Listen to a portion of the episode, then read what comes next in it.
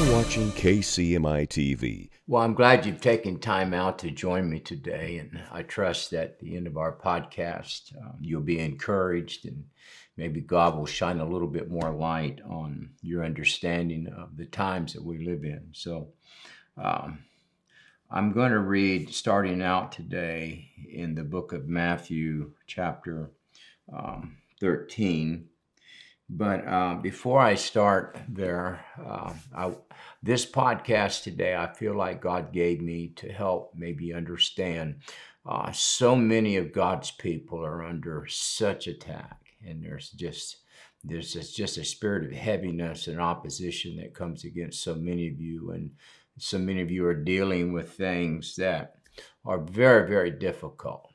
And we ask ourselves, why is this happening? And so I think God gave me a key, maybe to help you understand the opposition that's coming against you. And so, really, I've got a fairly lengthy portion of scripture to read here. This is the parable uh, of the tares and the wheat. And this is out of the Gospel of Matthew. And uh, I could have just extracted a couple verses, but I feel like just for the um, substance of what God is saying, we're going to read the whole thing.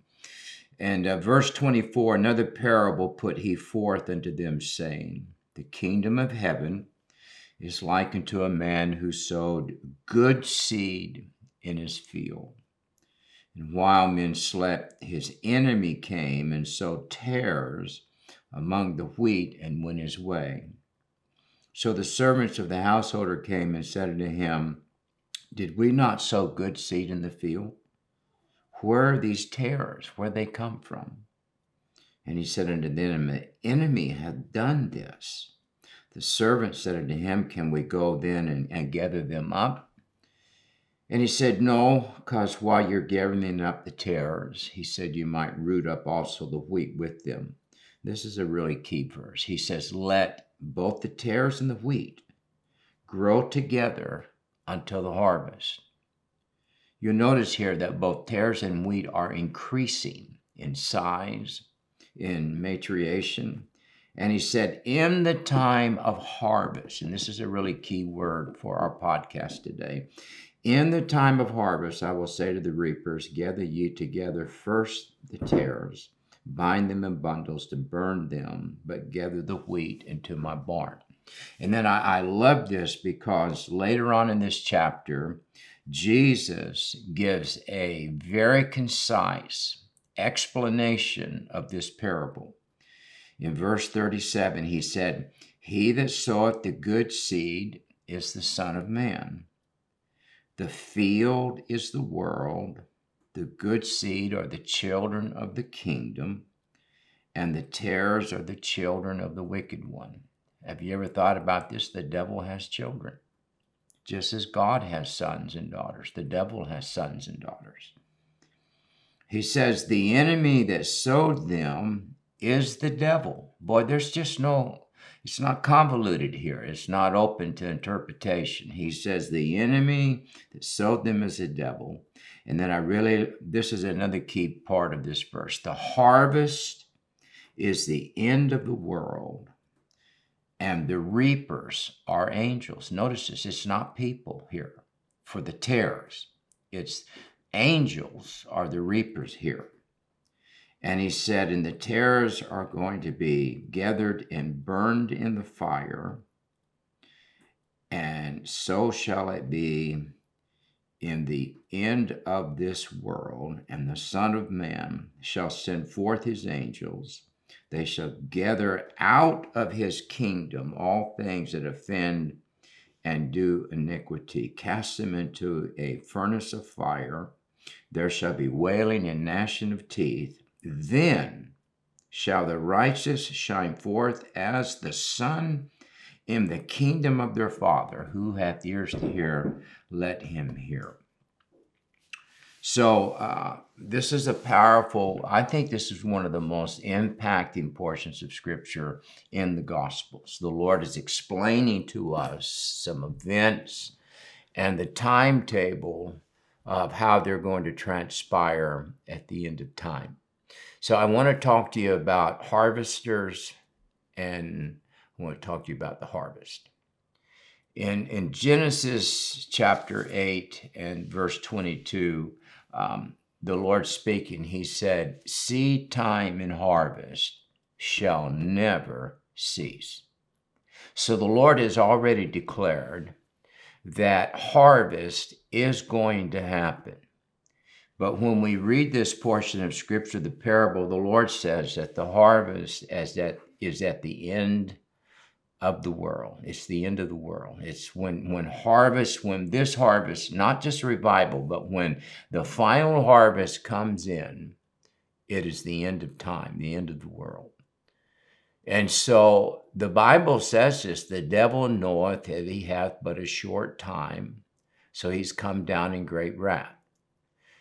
So I think the enemy believes that if I can stop the harvest, then I can stop the end of the age, that my time will not yet come due.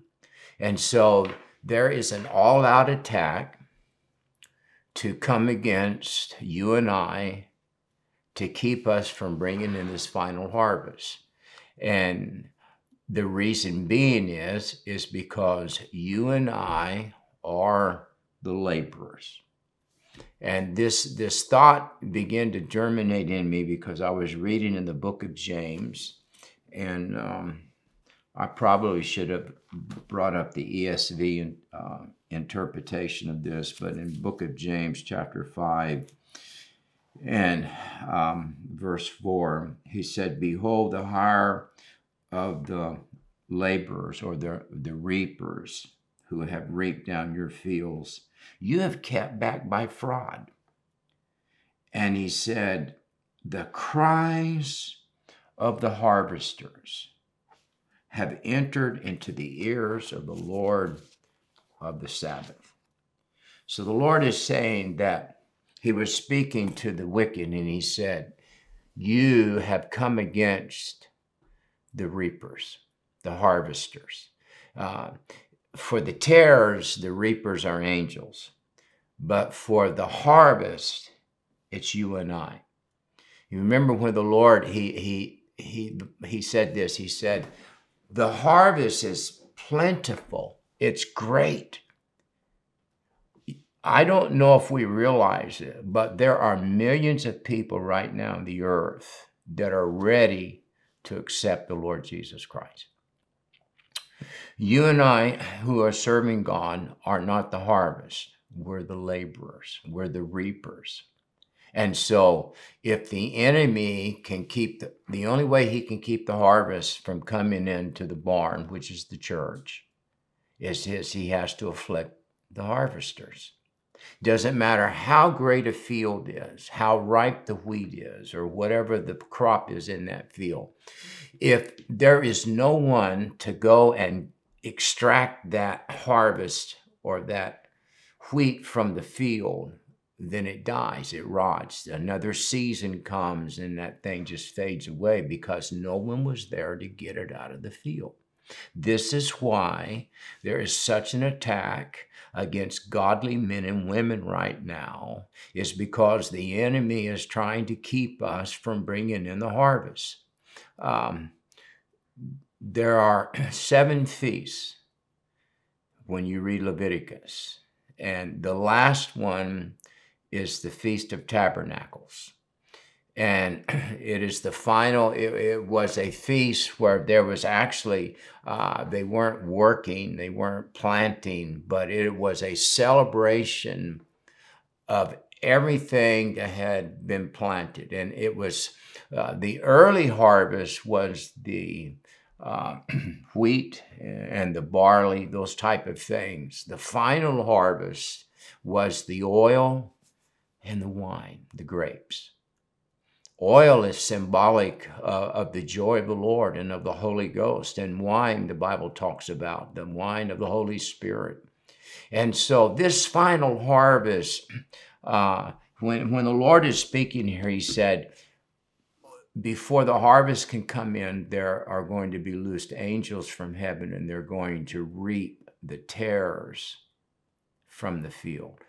I, I really believe prophetically that we are getting ready to see a divine intervention of the hand of God in the earth that's going to begin to deal with the tares that are in the body of Christ because they have a, and the Lord said this, He said, I am going to intervene, I'm going to do something because He said, I can hear the cries. I've got so many godly men and women that are friends of mine, even in ministry, that have cancer, have sickness in their body, or they're going through great difficulties in their life, their ministries, and, and even the laity, you're under such attack. Why? Because you're the reapers, you're the harvesters. And the devil has come against you. He is holding back the things that belong to you. I think it's in James it said, Every good and perfect gift cometh down from the Father above and it has to go through the heavenlies where the enemy is the prince of the power of the air. And the enemy has latched on to things that belong to me and you because he's trying to discourage us. He's trying to keep us out of the field. Um, when you go back to the old testament when israel after the 40 years in the wilderness they're getting ready to cross over into their inheritance into canaan land we know back 40 years before that, um, they had crossed out from Egypt. They went through the Red Sea, got part of the Red Sea, and they went through on the other side, and the Egyptians were destroyed. Now, 40 years later, that old generation has died. And one of the things that you're beginning to see is God is letting an old generation in the church not necessarily of age, but an old mentality. They can't shift, they can't make the change to what God is getting ready to do. And so inadvertently they become an opposition. I believe that God is going to begin to take these people home to their reward because we're going to have to have a new understanding, a new openness to what God is doing. So when uh, Israel now, that old generation's passed away, God says it's time for you to possess your inheritance.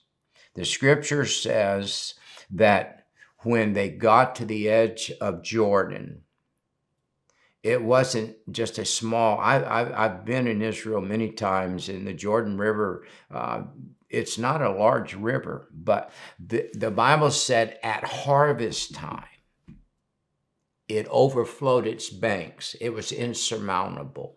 What happens? Joshua touches it and they cross over. God parts the Jordan River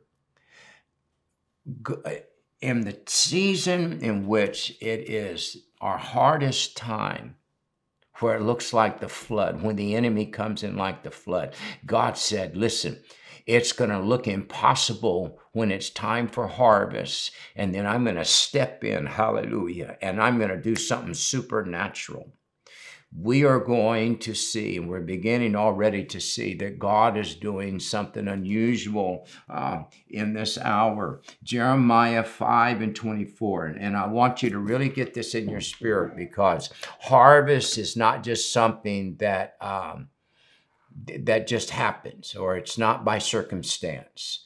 The Bible says this that God appoints the weeks of harvest can tell you this that hell is not going to stop this final harvest. And I, when I told you about the Feast of Tabernacles, it was a time of bringing in the, the, the oil and or the olives and the grapes, which is the oil and the wine, both symbolic of joy. Remember the verse that says, He that goeth forth weeping, bearing precious seed. That wasn't harvest time, that was planting, that was seed time. He said, Shall doubtless come again, not this time with seed, but they shall doubtless come again with joy, bringing in their harvest or their sheaves with them. When this harvest begins to break loose, it's going to be so easy, it's going to be so fast. Part of it is going to be because God is going to deal with this spirit of oppression that has made the harvesters cry, has made the laborers cry. Because the Lord said this He said, The harvest is already prepared. Millions of people are going to come into Jesus Christ and accept Him as their Savior. But the Lord said, Pray for the laborers. Why? because there right now in the earth there is such a diabolical succinct plan by the enemy to so oppress and to hold back from the harvesters, the laborers that are going to bring in this harvest. He's trying to shut us down. I want to encourage you. You're getting ready to see a miraculous intervention of God. Even to those of you that are under the sound of my voice, I just begin to declare that God would hear your cry and the oppression in your home and in your life, in your finances, your family, your marriage, your ministry, that God would begin to break that thing and begin to declare that that season is over and that the angels of the Lord would begin to come in and remove the terrors that have oppressed you.